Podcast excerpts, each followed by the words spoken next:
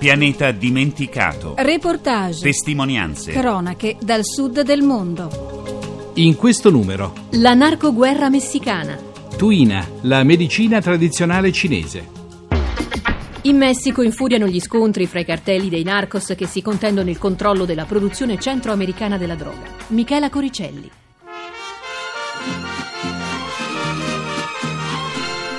Fosse comuni piene di cadaveri, massacri, sequestri, efferati omicidi con tanto di decapitazione delle vittime la narcoguerra che insanguina il Messico.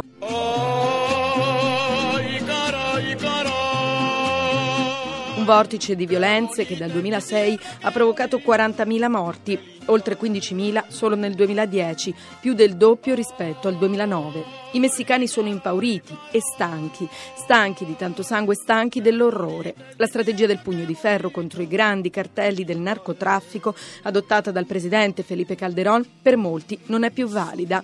Il prezzo da pagare è troppo alto, dicono, il rischio sono nuove violazioni dei diritti umani. Di recente 200.000 persone nello Zocalo, la piazza centrale di Città del Messico, hanno gridato slogan contro tutti i partiti politici, reclamando in modo particolare al presidente Calderón un drastico cambiamento di rotta nella lotta contro i narcos. Rogelio Núñez, esperto del panorama latinoamericano, è analista della pagina Infolatam e professore all'Università Camillo José Cela di Madrid. Il contesto messicano ha cambiato radicalmente desde che... Il contesto messicano è cambiato in modo radicale da quando nel 2006 assunse la presidenza Felipe Calderón.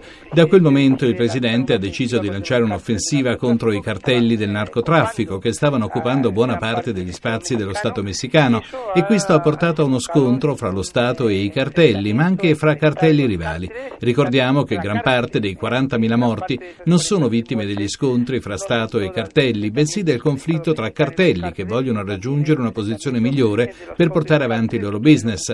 La guerra o l'offensiva dello Stato contro i narcotrafficanti ha diviso la società messicana. C'è una parte realmente a favore di questa offensiva guidata da Felipe Calderón e un'altra parte che sarebbe disposta a raggiungere una sorta di patto con i cartelli, una specie di status quo, in cui i cartelli abbandonerebbero le loro minacce e non farebbero più vittime, ma in cambio lo Stato dovrebbe lasciarli stare perché continuino con i loro affari. A cambio de que el Estado deje que los cárteles sigan desarrollando su negocio.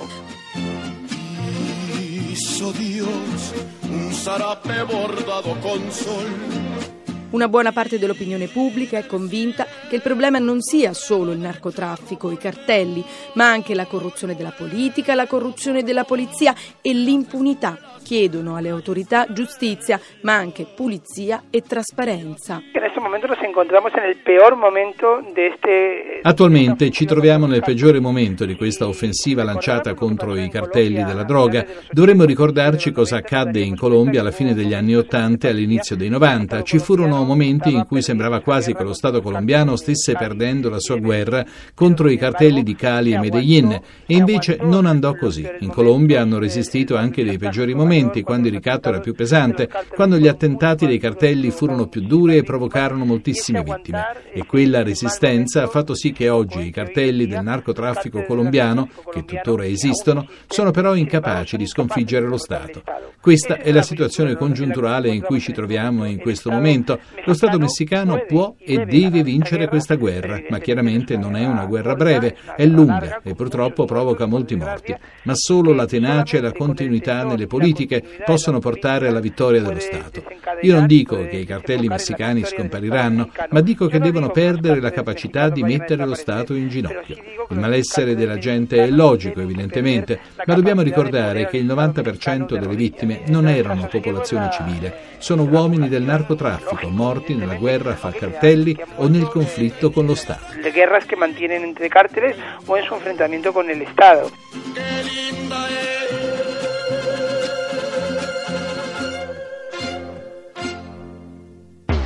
In Cina il continuo aumento dei costi delle cure mediche ha dato nuovo impulso al Tuin, alle cure tradizionali che seguono principi energetici.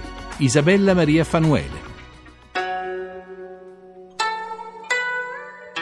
In Cina popolare, il grande sviluppo economico del paese ha avuto una vittima illustre, il sistema sanitario. I tempi delle cure mediche gratuite, dei leggendari medici scalzi che prestavano servizio nelle più sperdute comunità rurali è da tempo tramontato. I costi proibitivi della sanità sono un incubo, soprattutto tra quei ceti che sono stati soltanto sfiorati dal benessere economico. Il governo ha introdotto alcune misure per favorire lo sviluppo di un sistema di assicurazione sanitaria fondato sulle cooperative, ma la situazione resta problematica. Le difficoltà sono evidenti, soprattutto nelle zone rurali. Qui, secondo le stime più recenti, più del 70% dei residenti è tuttora privo di copertura sanitaria. In questo quadro, il popolo cinese, se costretto ad affrontare la spesa di cure mediche, si rivolge alla medicina tradizionale. Particolarmente popolare, oltre all'agopuntura, è la pratica detta Tuina, i cui fondamenti teorici sono affini ai principi dell'agopuntura. Ascoltiamo la dottoressa Feng Yan-Hua dell'ospedale Yueyan di Shanghai.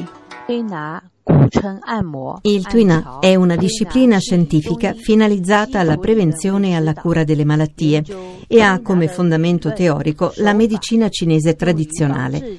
Il Tuina si può quindi definire come una metodica che, in base alla teoria della medicina cinese tradizionale, intende attuare cura e prevenzione attraverso l'uso delle mani o di parti delle dita per mezzo di ogni tipo di movimenti specifici codificati. Anticamente il Tuina era detto anmo, un termine che ancora oggi è di uso comune. La parola Tuina è apparsa in epoca Ming, nei titoli di opere mediche pediatriche. Il periodo dai Ming ai Qing, dal 1368 al 1911, può essere definito come una fase di fioritura e poi di graduale declino di tale pratica. Uno dei punti più importanti di tale periodo fu proprio lo sviluppo sistematico e la diffusione di tale metodica nella sua specifica applicazione all'infanzia. Il termine Tuina indicò così la pratica terapeutica, mentre la parola Anmo continuò ad essere usata in ambito popolare. Ciò aiuta a chiarire un possibile equivoco. Con il termine Anmo, infatti, noi ci riferiamo al comune massaggio. Nella lingua cinese noi parliamo dunque di Anmo occidentale, indiano, thailandese, eccetera, ma non indichiamo mai tali pratiche con il termine Tuina, che resta una disciplina scientifica a scopo terapeutico, praticata unicamente da medici. Al contrario, in Cina il massaggio Anmo può essere fatto da chiunque abbia seguito un corso per un certo periodo, anche se non ha studiato medicina. I suoi movimenti sono più semplici del Tuina e hanno l'effetto di provocare un certo rilassamento e di poter ridurre il 三色力散给一，就可以为人按摩。In tutti i centri urbani della Cina popolare esistono ospedali specializzati nella medicina tradizionale, che fu l'unica eredità del passato a non subire persecuzioni durante il periodo della rivoluzione culturale proletaria. Il governo cinese ha fornito nell'ultimo piano quinquennale la diffusione delle cure tradizionali nelle campagne e sta promuovendo l'efficacia di tali metodiche anche all'estero, in particolare attraverso il rispetto degli standard internazionali nella preparazione dei farmaci farmaci, in vista di un incremento delle esportazioni. I costi di tale cure tradizionali sono più ridotti e forse ciò spiega almeno in parte il grande afflusso di pazienti, anche giovani, in un centro come l'ospedale Yueyang. La spesa per una visita comprensiva del trattamento è di circa 140 yuan, cioè 16 euro, a Shanghai meno di un ventesimo di uno stipendio medio. La dottoressa Fan ci illustra gli ambiti curativi del Tuina. Il Tuina è una terapia fisica dal range piuttosto ampio ed è una delle metodiche della medicina esterna nella tradizione cinese. Esso non solo ha un'efficacia curativa piuttosto valida verso numerose problematiche nel campo dei traumi ossei, della medicina interna ed esterna, della ginecologia, della pediatria e della branca medica da noi dedicata ai cinque organi di senso, ha anche un effetto sul miglioramento dello stato di salute e la prevenzione delle malattie. Al contempo esso non presenta l'inconveniente dell'assunzione di medicinali o del possibile dolore dell'agopuntura cultura, è economico e sicuro e per tali motivi è ben accettato dai pazienti. Inoltre, se tale pratica è svolta in modo appropriato, essa non presenta effetti secondari. Tuttavia, è comunque sempre fondamentale per prevenire l'insorgere di incidenti clinici controllare rigorosamente l'ambito della cura e le controindicazioni e fare attenzione allo stato fisico complessivo del paziente.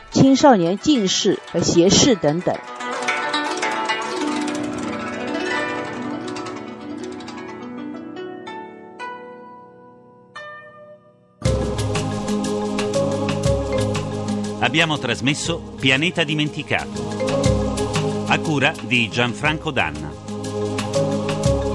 Assistente al programma Renato De Angelis. www.pianetadimenticato.rai.it